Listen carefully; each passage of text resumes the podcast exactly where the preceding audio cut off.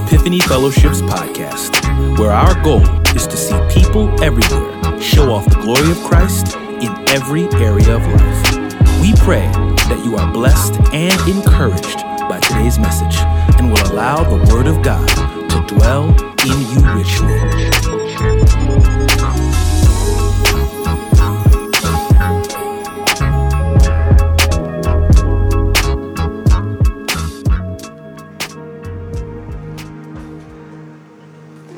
I am uh, delighted uh, to be in front of you. It's been a while, uh, but I'm grateful for the opportunity to stand before God's people and proclaim God's word. I'm a little extra emotional today. I've been reflecting on the fact that it was around this time, 21 years ago, uh, that the Lord saved me. I was a 21 years. Freshman in college, and uh, though I had been raised in a Christian home, uh, and seeds had been planted and seeds had been watered, they hadn't sprouted yet. I was very skeptical about this Christian thing, uh, and the Lord grabbed a hold of my heart my freshman year, and I'm just grateful um, that He chose to do that. Didn't have to, didn't owe me a thing. I was a sinner, but Christ got a hold of me. I'm grateful, grateful, grateful, grateful. So when I honor Him, that's the very first thing I do. Also want to honor my my bride, my queen, who's not she's not here today. She was here. She was not here. Not here in this service. Rather, she was in the first service. But Ruth, if you're watching, love you, babe, and appreciate you. Thank you for your support. And also my, my, my co-laborers, my brothers in arms, Pastor Guest, Pastor Mark, Pastor Matt, Pastor Kurt. I know you're not feeling well today. We're praying for you, brother, and Pastor E. Traveling. Bless you. Thank you for you and your wife and your, your service. So grateful to be serving here with such great brothers um, in the faith. I'm also grateful for this rebrand series. I've been enjoying this series a lot as we go through the different topics and represent God's perspective on a whole host of different topics.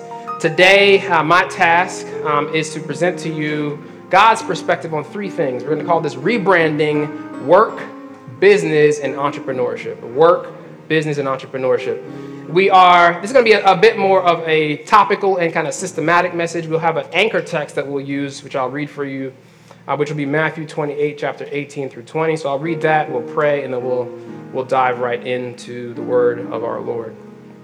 Let me read the scripture. So Matthew chapter 20, 18. The context here is Jesus has risen and he's speaking to his disciples on the mountain. And it says, uh, the 11 disciples, I'll start, I'll start in verse 16. The 11 disciples traveled to Galilee to the mountain where Jesus had directed them.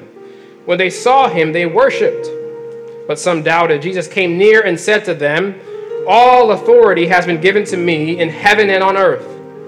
Go, therefore, and make disciples of all nations baptizing them in the name of the Father and of the Son and of the Holy Spirit, teaching them to observe everything I have commanded you. And remember, I am with you always to the end of the age. Let's pray.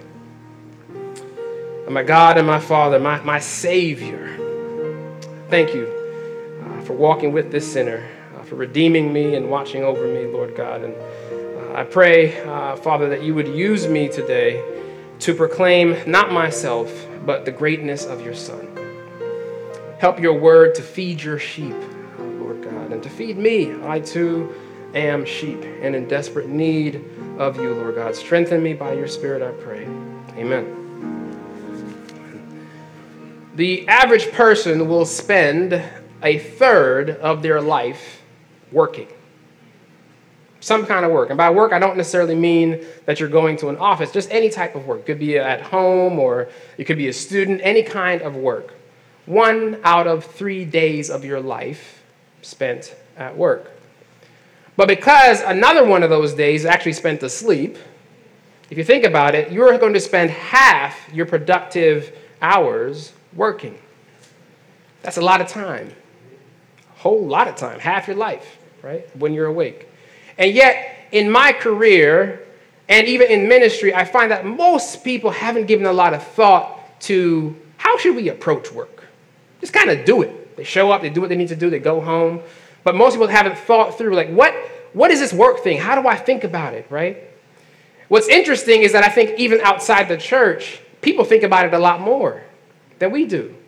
There is a whole array of messages and books and self help, etc., videos, whatever you want to get, that try to teach you how to work, try to teach you how to do business, try to teach you how to do entrepreneurship. But in the church, we don't talk that much about it. We are, tend to be receivers rather than proclaimers of God's perspective on these things. So I want to fix that today. I want to give you God's perspective on the topics of work, business, and entrepreneurship. So let's define some of our terms. What do I mean by this language when I say work, business, and entrepreneurship? Because I don't want to be there to be any confusion as to what I'm talking about. So again, this is going to be a bit more systematic. We're going to jump around a little bit through the scriptures and get God's perspective on these topics. We're going to start in Genesis chapter 2 because there are a couple things I want you to learn about work. And let me give you the definition first. Work is the application of effort to a task. The application of effort to a, a, a task. And a couple things I want you to know as we define work from the scriptures is that God is the first worker. So in Genesis chapter 2, verse 2, the scripture says this On the seventh day, God had completed his work that he had done, and he rested on the seventh day from all his work that he had done. So the first worker, the first time we see work, God is the one doing the work. Right? So in the beginning, there was only God. Father, Son, and Holy Spirit eternally existing, and there was nothing else. No angels, heaven didn't exist, no planets, nothing, just God. Right? The reason why there is anything is because God did work. God applied effort to the task of creating all things. So God is the first worker right? That's the first thing that you need to know. Need to know. Because of that, because God is the first worker, by definition, because God is involved in it, work is good. Because God does not do evil. Right? So work in of itself, because God does it, means it's good. When God touches something, it's good. Okay? Work is good. God is the first worker. Now, something else for you to know. God works for his joy in Genesis chapter 1, when the very first work is done, he says, And God said, Let there be light, that's work, and there was light. God saw the light that was, saw that the light was good. That reference is the, the way that God is reacting to looking at his work and be like, yo, that's dope. Look what I did. Right? God enjoys his work. God is pleased with his work because God is perfect. So when God does something, it's nice right? And so God is delighted in his work, right? God works for his joy, which means God doesn't need to work. God ain't collecting a paycheck. He's not checking in, checking out to, support himself. He's doing it because he wants to, right? He's delighted in, in his work. It doesn't add anything to him. He's not lonely. He's not upset. He's not trying to satisfy himself in some way. He just does it because he enjoys it. All right? So, again, as we're defining work, which again is the application of effort to a task, God is the first worker. God works for his joy. Right? And God intended and made us to reflect him in that way. That when God made human beings, we are workers. Right? Adam had a job. Right? Eve joined him in that job when God made her. He put him in the garden to work it and keep it, right? God intended that we would also work for our joy, reflecting his work right? He is the first. We come after him, but we are image bearers and, and are to carry things out in the same way, right? So God made us and gave us work for our joy.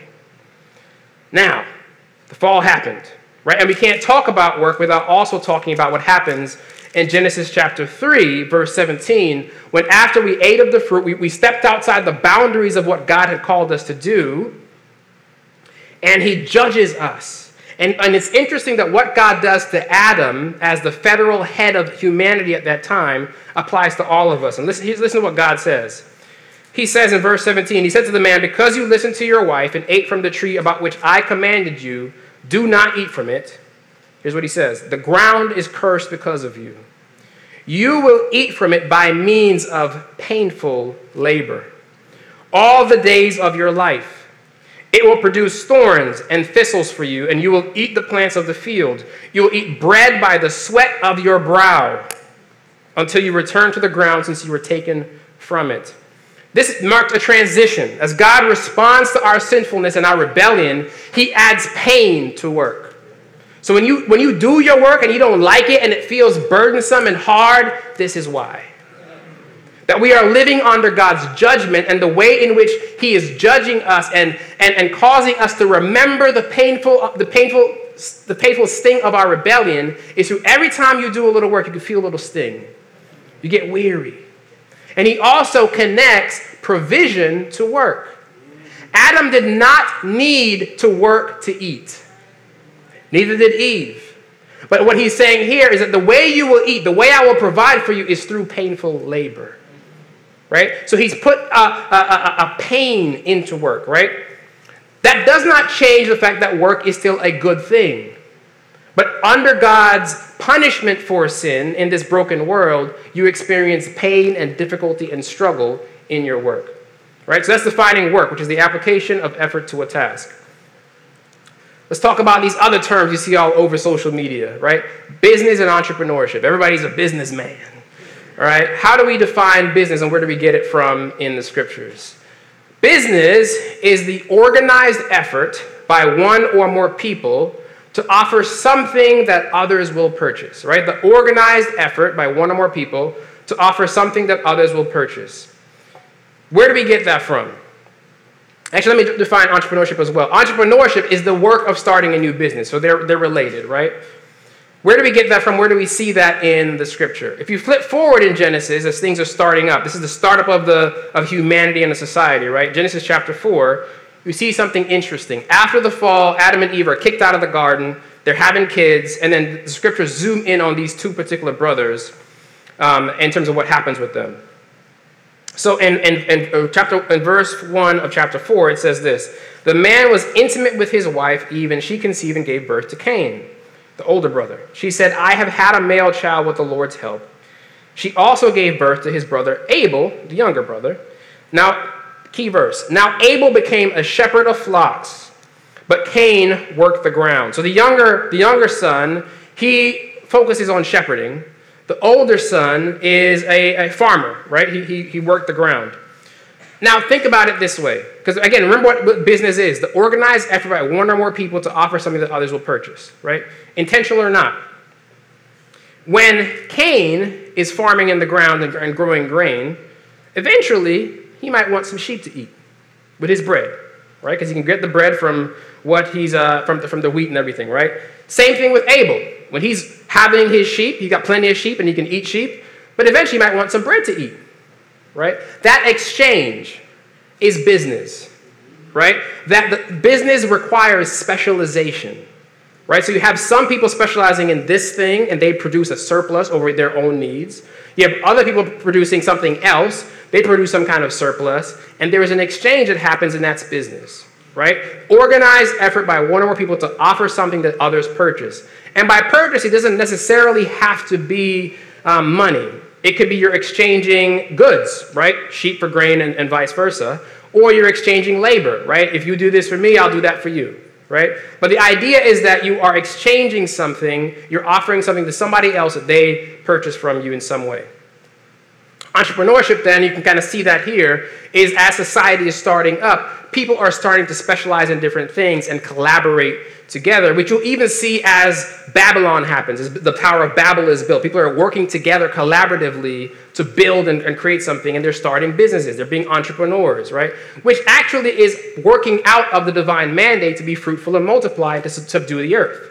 That part of the reason why we start stuff is because God starts stuff. That is, he's built into us to be creative and to create things, to build institutions and to build new, new entities, right? That's part of how God has made us. So, business and entrepreneurship, again, let me define those again. Business is the organized effort by one or more people to offer something that others will purchase. And entrepreneurship is the work of starting a new business, right? So now we have our terms. We have, know what work is, we know what business is, we know what entrepreneurship is, right? Y'all with me? Still here? All right, just laying the groundwork. The key question, then, as I said earlier, is how should we think about that? Because if God created work, if God intended for us to do business and entrepreneurship as a part of working out the divine mandate to be fruitful and multiply, then certainly God has a perspective about these things. What is that perspective? Because how can we fulfill the divine mandate if we don't think about the one who gave the mandate and what his instructions might be? Related to these things about which you're going to spend half your life.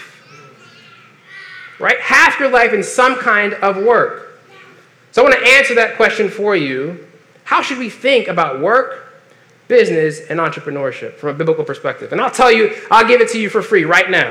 All right? Two points. You have to know who rules, and you have to know your role. Know who rules and know your role. Right? Let's go back to Matthew, our kind of foundation anchor text, right? Listen to what Jesus says. He says, All authority has been given to me. You know what all means? All. No exceptions. No corner of the universe that is outside of his rule and reign. Nothing about which he says, I'm not the boss of that. Right? All authority has been given to me in heaven and on earth. Everywhere, everything, every being reports to me. In Genesis chapter 2, when God is giving Adam his job, when you look at that passage, I love that passage. It says, it says, The Lord God took the man and placed him in the Garden of Eden to work it and watch over it. You know what's interesting? God doesn't ask permission, there's no negotiation, there's no discussion about, Adam, do you, you want this job or not? I made you, I tell you what to do. It's that simple. God's perspective is I am the boss. I never stop being the boss. You never stop being my employees. You work for me. Whether you like it or not, you have to know who rules. Everything that you do is under his rule. Christ says in Revelation chapter 22, he says to John, I am the Alpha and the Omega, the first and the last, the beginning and the end. He's like, there is nothing over which I don't command. You got to let that sink into your soul. That as you wake up in the morning and you go to work or whatever the type is, Jesus is your boss. Jesus tells you what to do. Jesus tells you when to do it, how to do it, why to do it. You have to know who rules. John chapter 13, verse 13, he says to his disciples, You call me teacher and Lord. And he says, And you are speaking rightly, since that is what I am. When you call me boss, yep, that's who I am. That's his perspective, and it should be ours as well. Colossians 1, verse 16. I love this passage, one of my favorite verses in the scripture. For everything was created by him in heaven and on earth. This is a nice hook. In heaven and on earth, the visible and the invisible, whether thrones or dominions or rulers or authorities. I mean, who says that? Right? He's covering all his bases, whatever you want to call it, wherever it is, it's mine. All things have been created through him and for him, which means everything has a purpose to please Jesus. That's a boss statement there. All things created through him and for him. Put the slide up with the logos, please. Look at all this right? All these LinkedIn up here, Burberry, Land Rover, Netflix, right? Apple, Honda. Guess what? Jesus's. Every single one. Jesus says, This is mine. It doesn't matter if you started it, it doesn't matter if you invested in it, it's mine. You did it with my stuff. That is the perspective that God has about his universe. Right? He has a name written on his robe and on his thigh King of Kings. If you're a king, he's your king. If you're a Lord, he's your Lord. What does the Father say to the Son in Psalm 2? You are my Son. Today I have become your Father. Ask of me, and I will make the nations your inheritance, the ends of the earth your possession. There are no limits to his authority. There is no division between church and not church. God runs it all. You don't, He does. Right? You have to know who rules. If Jesus was going to hand you his business card, it would say Jesus Christ, founder and CEO, everything.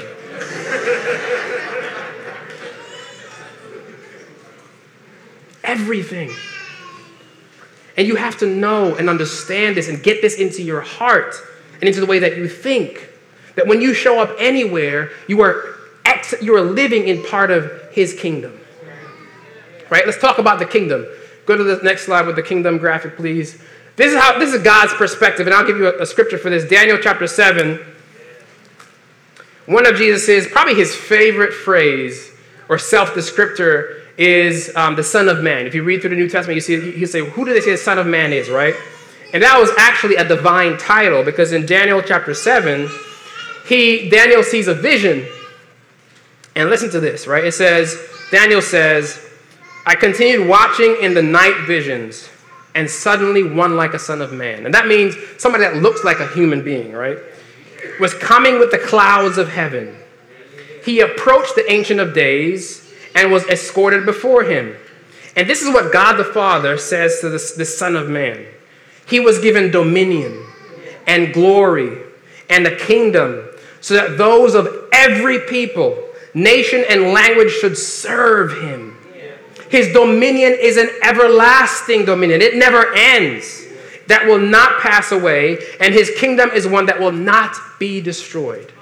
So all of reality is under the kingdom heaven or earth, spiritual or physical. Whatever it is, wherever it is, it's part of the kingdom. Uh-huh. That's the top level. The only thing above the kingdom is God, right? As the king, right? The king rules the kingdom.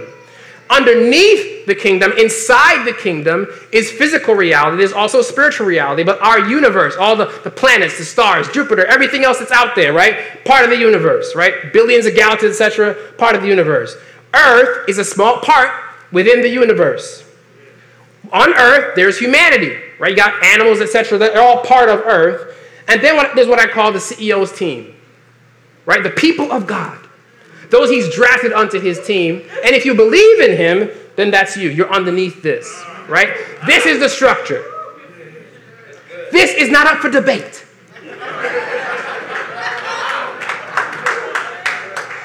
That's just the way God did it.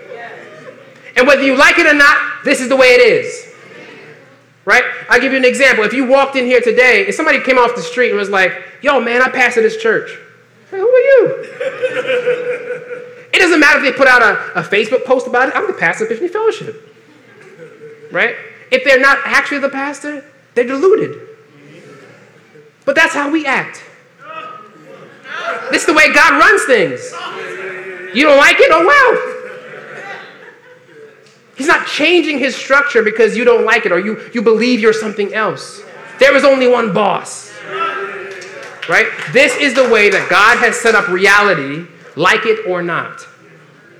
You have to know who rules.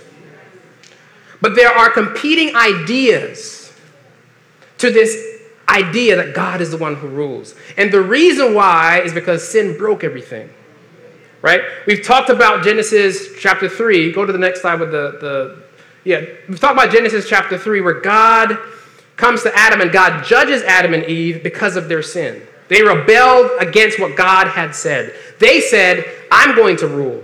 I'm going to seek my own agenda, right? Sin broke everything. And because sin broke everything, there are now competing perspectives on who is in charge. How should this whole thing work? Right? So I want to talk about two of the common ones that where people are trying to come up with solutions to the fact that, this, that the world is broken. But if you look at them closely, what you have to realize is they are actually ideas about different ways of structuring lordship. Right? First one, capitalism. Right? Let's define that for you. What is capitalism? An economic, this is Oxford English Dictionary, an economic and political system in which a country's trade and industry are controlled by private owners for profit rather than by the state. underlying that idea is that who rules, who decides what goes on is the market. Right? That individuals simply pursue their own interests and we kind of see how things play out. Right? Who rules? Nobody. The market does. Market forces do. Selling and buying does, right? The problem with this idea, right, is that what happens when a private owner, in pursuit of their own profit, decides that they're going to define that interest and profit off of exploiting somebody else? Because we're all sinful, right? But if I can get rich by using you and not paying you for it, if I can get rich by taking some kids and putting them to work, I'm pursuing my own interest. I'm making money. Nobody can tell me what to do. It's a free market. How do you handle that? What's the problem there, right? But again, who rules in this system? The market. People just do whatever they want to do, right? Second idea. Again, these are people coming up with ideas of how to fix and structure the society, right? Second idea, and there are lots of these, I'm just picking the two biggest ones that are all over our society. Socialism, right? What's socialism? A political and economic theory of social organization, right? How do we structure things?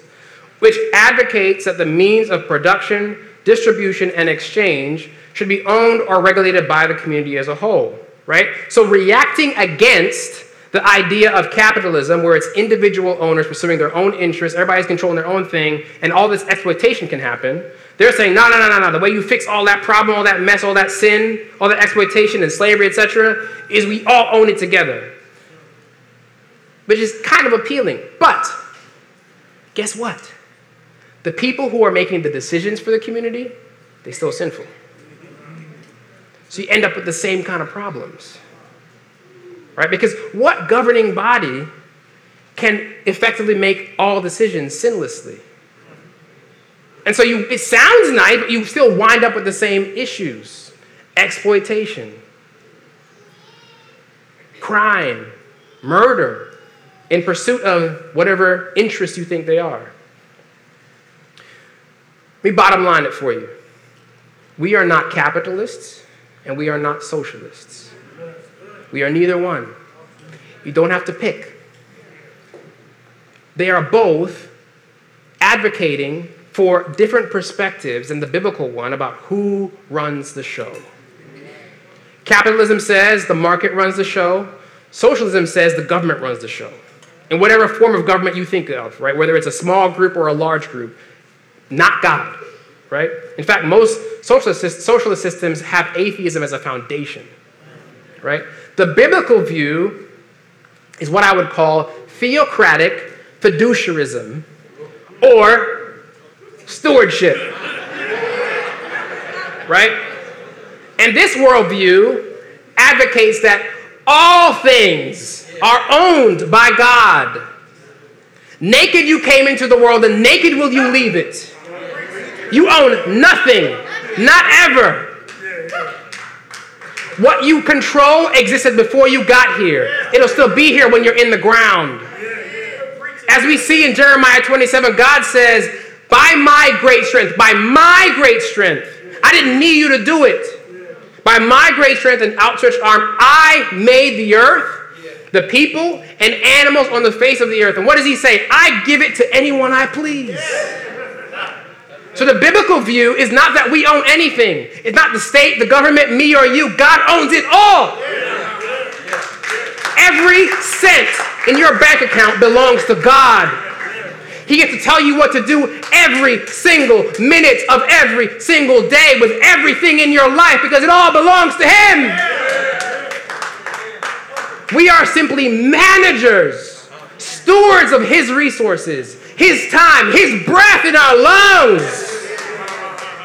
All you get to do is manage what is His. In Luke 12, God says to the rich fool, This very night your soul is demanded of you. Give it up. Not even your soul belongs to you. I decide how long you live, how you die.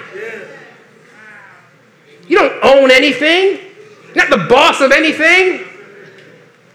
You might manage some stuff, but don't let it get to your head. There's only one CEO of the universe. We all are servants, employees. We serve at his pleasure. We're not capitalists, we're not socialists. We are stewards of God's creation. The earth and everything in it. The world and its inhabitants, Psalm 24 says, belong to the Lord. For he laid its foundation. He's the founder of everything. So you're going to think rightly about work, business, and entrepreneurship. You got to know who rules. The second thing is you have to know your role. And what's key about this is that God, as the CEO, as the boss, as the ultimate King of Kings and Lord of Lords, He might have different assignments for you at different points in your life. But all of us have the same role. The difference between a role and an assignment is a role doesn't change, it's kind of who you are. Assignment is something you're doing at the time, right? Your role, all of our roles, the role of humanity, right? When God says in Genesis chapter 1, verse 26, He says, Let us make mankind or humanity in our image, according to our likeness. Right? Jesus, picking up on the same theme in Matthew 28 in our anchor text, he says, Go therefore. After he says, I have all authority, he says, Go therefore. Both those verses, Genesis and Matthew, pick up the same theme. Our responsibility, part of our role, is to represent God right? We are made in his image. We are sent by him to represent him. So, no matter what type of work you're involved in, a key aspect of your role is to represent God. Represent God, not your own agenda. Represent God. That is fundamental to human nature. It's part of who God made us to be. We're to represent Him in that, in that text in Genesis chapter 1, when he says, Let us make humanity in our image, that word image is actually the same word used in other places of the scripture to refer to an idol. Right? And, I, and we don't really see idols in our culture, but I did some traveling in India a couple years ago for my old employer, and I was struck that driving to work, you could look out your window and see idols, like legit idols with like covered in flowers and people like bowing to it and people pouring out milk on the feet of the idol, right? And, and if you talk to those folks, right, Hindus, right, about why are you doing that? They would say, well, this is not my God, but this idol represents my God. And so I'm showing it honor and bringing it even bringing sacrifices to it in terms of food and those kind of things and milk because I want to honor my God in terms of this thing represents my God, right? The scriptures intended, God intended that humanity would be like that that humanity would so reflect him that we could be called an image of him, right? We are not him. In the same way that the idol is not the God, right, in that other theology, but we're supposed to so reflect him that they could see who God is and what he's like and what his agenda is about by looking at us. Imagine if we actually did that if we truly represented God, where the, the, the, aspects of his image and of his glory and of his truth and of his beauty could be seen in us. That was his goal. That's what Jesus commissions us to do. Go, therefore, on whose behalf? On mine. What is he doing? Conforming us to the image of Christ. We make disciples to look like Christ. We are to represent God and to call other people to represent Him. Right? Regardless of what type of work you're doing, wherever you are, whether you're in school or you're the CEO of Comcast, right? Represent God is part of the key human image. The second aspect of it is that we are developers. Right? What I mean by that, if you think about what happened with Adam, God made the garden and he left the rest of the earth undeveloped. And he said, Adam, I'm going to put you into the garden to work it and to keep it. The idea, and be fruitful and multiply. The idea was that Adam and Eve, as they had kids and built society, would flood over the earth and develop it. right? And make the entire earth look like the garden. Build cities and institutions, right? To look like the garden, to develop it. And that's what God Himself does. God is a developer, right? The Spirit of God hovering over the waters creates order and develops, right? And so we are supposed to, as in our role of representing Him, be developers. We make the kingdom better. That's a key part of our role. So you have two aspects to your role. Under knowing your role, you represent God and you develop, you improve the kingdom. So when you wake up, your, your thought should be I'm going to represent God today, and what in the kingdom needs to get better? Where can I apply my efforts, my work to develop the kingdom, to bring more glory to the owner? Right? Represent and develop. Right? Those are the key aspects. 2 Corinthians chapter 5 verse 20 says, "Therefore we are ambassadors for Christ." An ambassador is, is someone who represents their country to another country. They're speaking not on their behalf, but on behalf of the country they're representing. We are ambassadors of Christ, right? The verse continues to say, since God is making his appeal through us, we plead on Christ's behalf, that's that representation language again, be reconciled to God. So, how do we start to apply some of this to work, business, and entrepreneurship? If we are representatives of God, if we are developers of his kingdom, then all these critical questions in the area of work, business, and entrepreneurship should be flowing from that perspective. Right? So put some questions up. How should workers be paid? Right? Big question. Right? How do we pay people? God has a, an opinion. Leviticus 19:13. Do not oppress your neighbor or rob him. The wages due a hired worker must not remain with you until morning. Pay people. Right? Real simple. You know what's interesting about this word, this, this verse? Is it calls it oppression. Right? Slavery, oppression. Wages held back that were owed. God has a perspective on that underpaying people. God has a perspective on that. If we're going to represent and develop, where is the church on those issues? Why does the world have all the, the airspace and airplay about these issues? When God has been saying stuff for thousands of years. That's an old verse. right? You're going all the way back to Leviticus. Right? But we seem to have forgotten that our role is to represent God and develop his kingdom. Next question, right? And I, I just picked a couple of them, right? Um, another verse on, on, on paying people, right?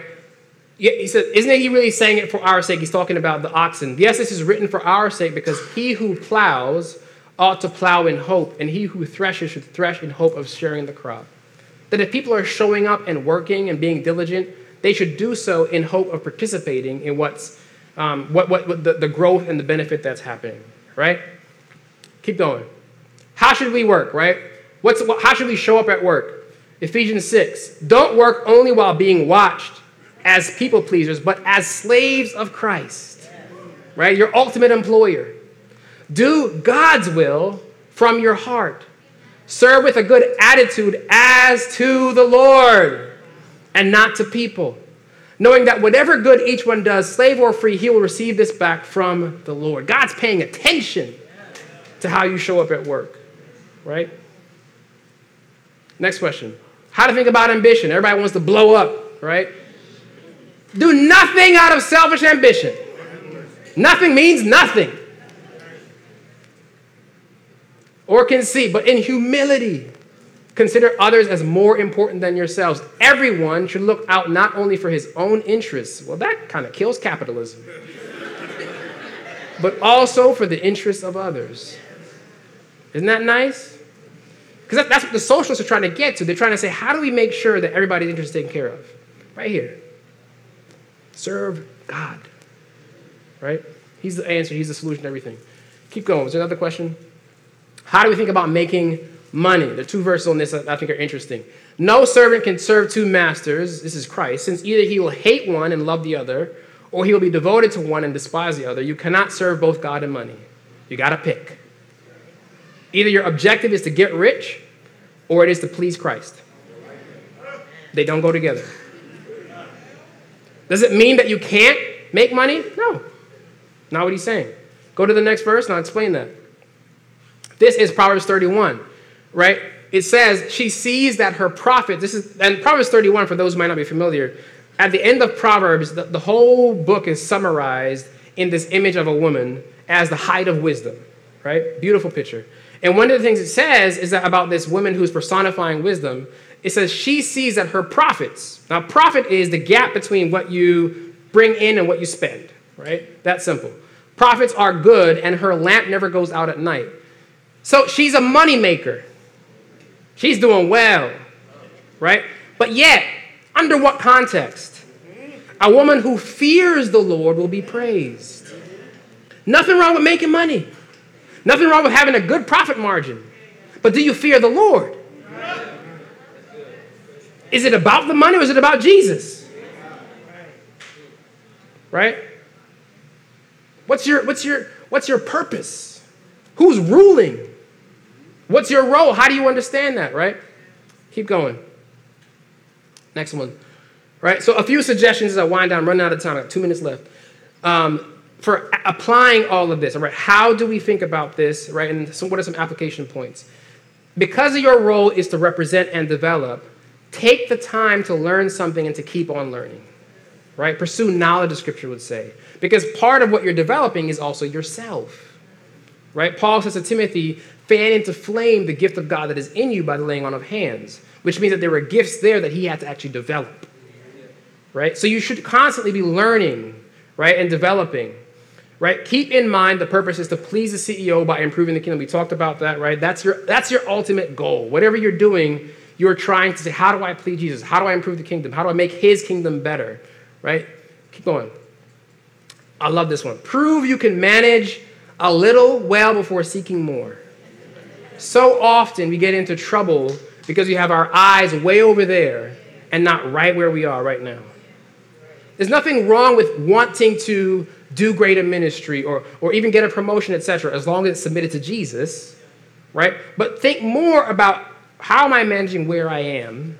Because ultimately, the one who promotes is the ultimate boss.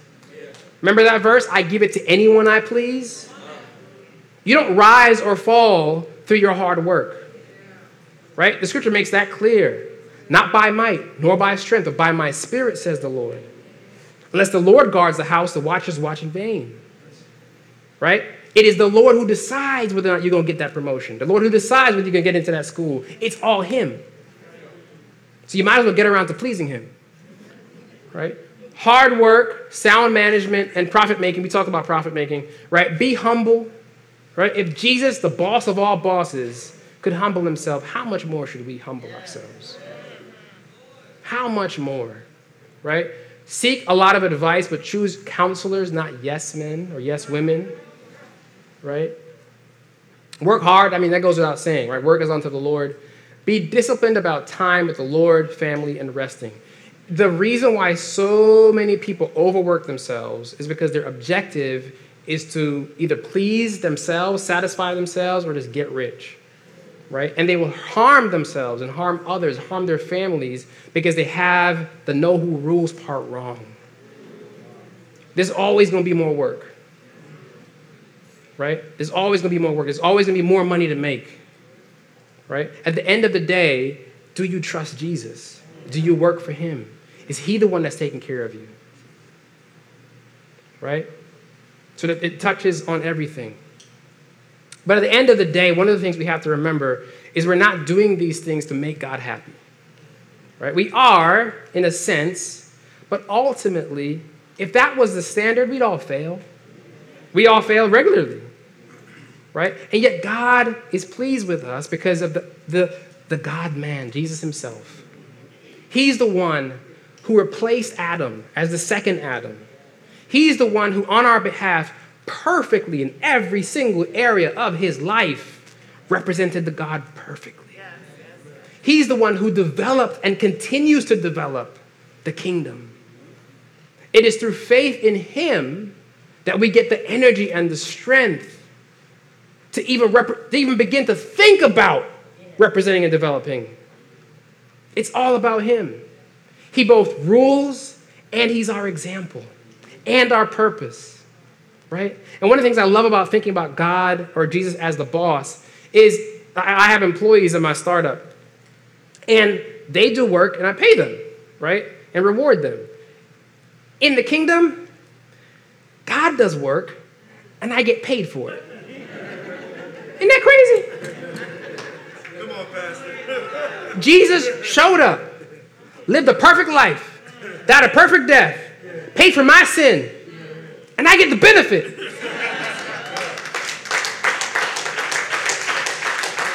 Without doing nothing. All I gotta do is thank you, and that's it. Can you imagine that? Show up to work, thank you, and you're done. But that's what God offers to us in Christ, right? The, the best boss ever, right? Someone you know. Before you even get into his team, he done already done all the work. Serves it up for you. Come. All you labor and are heavy laden, I will give you rest right? That's the offer that he offers to all of us, right? And if you're here today and you don't know him, you're not on his team, on his behalf, I want to make that offer to you. You can join the team. You ain't gotta, you have to do nothing except the gift, right, of Christ, right? If you want to do that, please talk to me, talk to Pastor Mark, Pastor Mac, Pastor Guest, anybody here. Um, we would love to talk with you more about what it means to to join Jesus' team. All right? Let's pray. Father, thank you so much for Jesus. I'm so grateful that despite my sins and my flaws, my failure comprehensively to represent you, that you drafted me. You got a hold of me 21 years ago, and you continue uh, through the power of the gospel to redeem and keep me and to give me opportunities to represent and develop, Lord God. Thank you so much for your good grace. Thank you for your son. Thank you for the cross. I pray for my brothers and my sisters in this room that they would feed on your word, that they would not just be hearers of this word, but also doers of it. As we sang earlier, that they would ground their house on the firm foundation which is Christ. Help us, Lord, as we work, as we engage in whatever work it is, whether we're at home or we're in the business or nonprofits, whatever we're doing, students, help us, Lord, to know that Christ is our boss. And not a, a begrudging or a mean one, but one who loves us and died for us, one who has done the work for us. Help us to respond out of love and honor for Him, Lord God. Help us to develop the kingdom so that you might be pleased. In your name we pray all these things. Amen.